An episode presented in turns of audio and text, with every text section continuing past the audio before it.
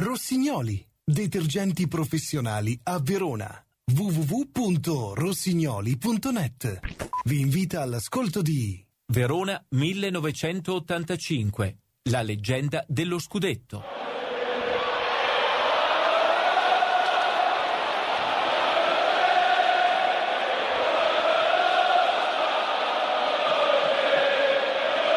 Ventesima giornata del campionato di Serie A 1984-85. Siamo a due terzi del cammino con il Verona che mantiene il punticino di vantaggio sull'Inter e tre punti sul Torino e il calendario prevede Juventus Verona e la sfida Inter-Torino. Lo stadio comunale non ha mai detto bene al Verona che contro la Juventus non ha mai vinto e a parte un paio di pareggi è sempre tornata a casa con sconfitte anche pesanti. La Juventus è distante sei punti, che non sono pochi a dieci giornate dalla fine, ma i nomi che compongono la squadra del Trap fanno paura tra campioni del mondo come Cabrini, Scirea, Tardelli, Paolo Rossi e fuori classe del calibro di Boni e che soprattutto Michel Platini. Nel Verona non c'è lo squalificato Brigel, mancano anche Ferroni e Sacchetti. Se la domenica prima con l'Inter Bagnoli aveva rispolverato Donà, questa volta nell'undici titolare c'è il piccolo dei fratelli Marangon, Fabio, che gioca con grande impegno e naturalezza, dimostrando di essere non soltanto il fratello di Marangon. Manca Brigel e l'assenza è davvero pesante. È una domenica da vivere attaccati alla radio, nella speranza di ascoltare il grido ormai celebre di Roberto Pugliero e di avere buone notizie anche da San Siro. E la prima buona notizia arriva proprio da Milano. Toro in vantaggio al tredicesimo con gol di Corradini. L'Ellas, che sta già soffrendo contro una Juve che attacca a testa bassa, si trova con due punti di vantaggio sull'Inter ma Bagnoli non vuole radioline in panchina anche perché la Juve è sempre più pericolosa e Garella deve trasformarsi in Garellic per mantenere inviolata la porta. Dopo la metà del primo tempo interviene ancora San Siro, Collovati porta l'Inter in parità e nuovamente a un punto dal Verona. Si va negli spogliatoi con più di una preoccupazione. In panchina ci sono i giovani Terracciano e Matteoni, troppo acerbi per metterli al cospetto di Leroy Platini o di Paolo Rossi. Inizia la ripresa e Garella viene salvato dal palo su una punizione di Cabrini con il comunale che già stava esultando. Ci avviciniamo ad uno dei momenti decisivi del campionato in stile sliding doors. Succede tutto in tre minuti tre minuti che avrebbero potuto dirottare il campionato verso una direzione davvero indigesta per l'Ellas. Al 74esimo Briaschi gira a rete di testa un cross di Scirea. Garella è battuto. Un colpo durissimo che galvanizza non solo la Juventus, ma soprattutto l'Inter, che sta mettendo alle corde il Torino alla ricerca del gol del sorpasso. Un mare di pensieri sembra travolgere il tifoso gialloblu con tutti i suoi sogni e tutte le sue speranze, ma passano soltanto due minuti. C'è stato un intervento falloso su Elchier, comunque il gioco prosegue. Di Gennaro, Di Gennaro sul limite, tenta la botta, rete!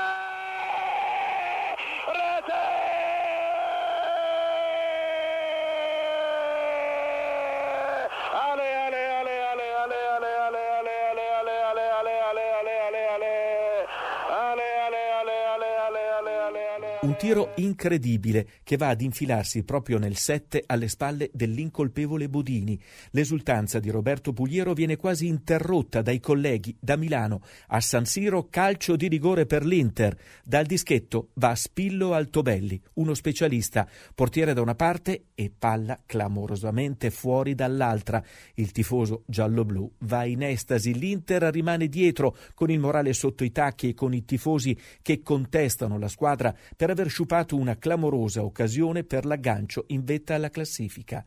Invece è tutto come prima. Verona 29, Inter 28, Torino 26. Il pareggio con la Juventus, le emozioni per quanto accaduto a San Siro regalano ai gialloblu convinzioni nuove. Bagnoli dirà poi che proprio in quella giornata al Comunale, proprio dopo il gol di Di Gennaro, ha cominciato a credere un po' di più nella possibilità di vincere lo scudetto e con lui ovviamente tutta la squadra. Da quella domenica non era importante ascoltare o chiedere i risultati dagli altri campi. Il Verona sapeva di avere il destino nelle proprie mani, mentre i rivali perdevano certezze giornata dopo giornata. Certo che il calendario non era proprio dei più facili, una dopo l'altra per l'Ellas, Inter, Juventus e adesso la Roma, vale a dire le regine del calcio degli anni Ottanta. Certo, i giallorossi non sono quelli che due anni prima vinsero lo scudetto, non sono nemmeno quelli che qualche mese prima arrivarono in finale in Coppa dei Campioni, perdendo poi con il Liverpool, ma sono pur sempre quelli che nel girone d'andata costrinsero Garella ad una prodezza dietro l'altra. Ricordate, è all'Olimpico contro Pruzzo, Iorio e compagni che nacque il mito di Garellic. Al Ventegodi, partita bloccata per un tempo con Sereso e Ancelotti abile nel guidare il gioco della Roma e il Verona che sembra quasi accontentarsi di un punto, anche perché l'Inter in trasferta a Como non riesce proprio a trovare il gol, anche per merito del portiere dei Lariani, il giovane Giuliano Giuliani. Nella ripresa il Verona cambia marcia e a un quarto d'ora dalla fine trova il gol della vittoria. Profondo, ben fermato dal magnifico Tricella che lancia ancora Galderisi. Nano Galderisi in lotta con Righetti, dribbling vincente di Nano, ancora Galderisi messo giù fallosamente, ha recuperato comunque Fanna, Fanna sul limite, ha superato un avversario, il tiro, Elchier, rete!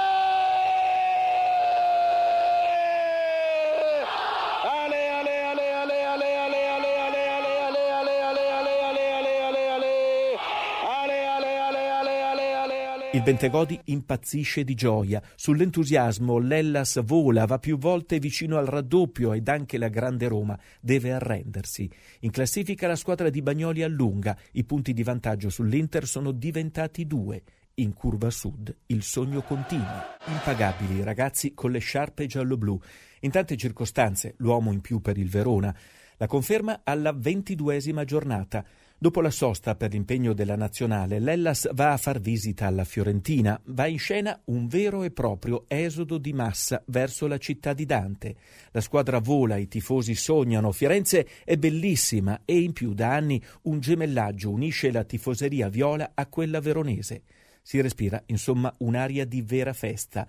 All'esterno, nei banchetti improvvisati dai tifosi giallo-blu, si vedono anche tante sciarpe viola. All'interno dello stadio, dalla curva Fiesole parte il grido Verona, Verona, lanciato dai tifosi della Fiorentina. Viola, viola, ribattono gli ultras scaligeri. Sulla panchina della Fiorentina siede poi Ferruccio Valcareggi, sì, il CT della nazionale d'Italia-Germania 4-3 a Messico 70, ma soprattutto l'allenatore del Verona dell'epoca Garonzi, quella di Superchi Logozzo Franzotto, Busatta Baclechner Negrisolo, Fiaschi Mascetti Luppi, Madde Zigoni. Bagnoli è senza gli squalificati Fanna, Marangon e Bruni. Gioca turchetta dal primo minuto, un giocatore funambolico, dalla tecnica impressionante e capace, come Maradona, di palleggiare per ore con una pallina da tennis. Si comincia e il Verona, senza quasi accorgersi, si trova già sotto di un gol. È Paolone Monelli ad incornare quasi dal limite dell'area, di testa, un pallone maligno sul quale Garella nulla può fare. Alla fine del primo tempo il Verona è sotto di un gol, mentre l'Inter sta pareggiando 1-1 il derby con il Milan. I neroazzurri tornano a meno 1, ma nella ripresa al 58esimo l'Ellas trova il gol del pareggio. Che va sistemando la palla, ecco finalmente la sua battuta nel mucchio Fontolan. Rete!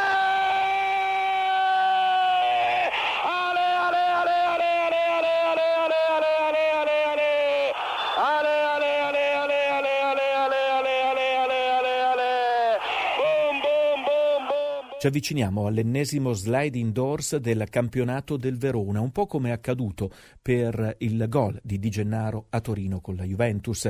La Fiorentina schiuma rabbia, vuole vincere, conquista un calcio di rigore per un fallo di Ferroni.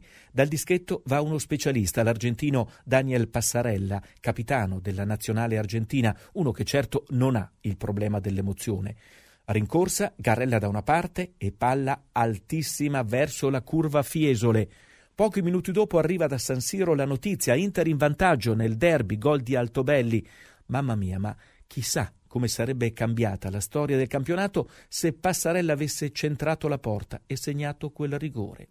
Scampato il pericolo, l'Ellas si scatena. Bellissimo l'appoggio per Brigel. Brigel ha trovato un varco sulla fascia sinistra. Brigel, Brigel in dribbling, ancora Brigel in area. Fallo da rigore, rigore, rigore, rigore. Rigore indiscutibile, stupenda azione personale di Hans Peter Brigel. Ha battuto nell'area di rigore viola e calcio di rigore assolutamente indiscutibile la sua freddezza ancora Nanu che non può battere il signor Lobello che aspetta momento di grandissima emozione amici sportivi veronesi Nanu rete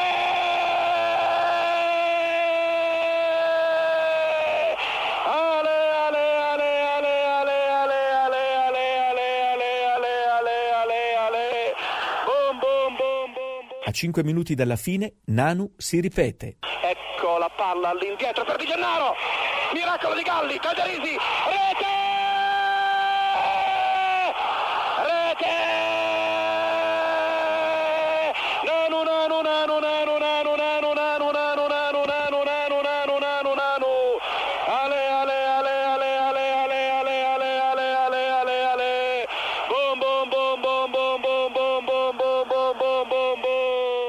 E durante l'esultanza un'altra magia. Da Milano arriva la notizia del pareggio del Milan e l'Inter scivola in classifica a meno 3.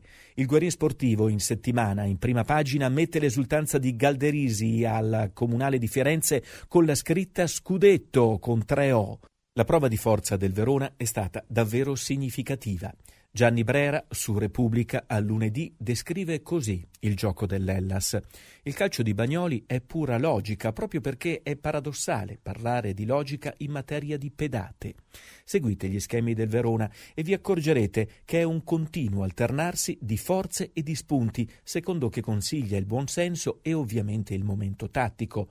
Vi accorgerete che tutto vi è studiato, però non è applicato con pedanteria. Il giocare a memoria non esclude invenzioni dei singoli nell'offrire il proprio apporto all'insieme.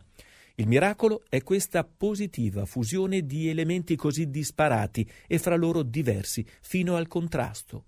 Un giorno, scrive Gianni Brera, perfezioneremo lo studio tecnico-tattico del modulo bagnoliano. Ci basti ribadire per il momento che il Verona dovrà giocare cinque volte in casa e tre fuori. L'apoteosi, da tutti preventivata, ormai verrà celebrata con l'Avellino all'ultima giornata.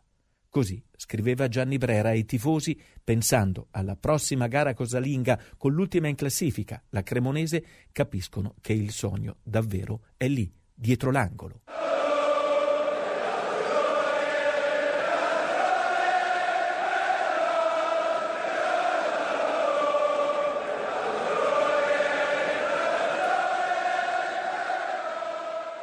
Grazie dell'ascolto da parte di Rossignoli, detergenti professionali a Verona. www.rossignoli.net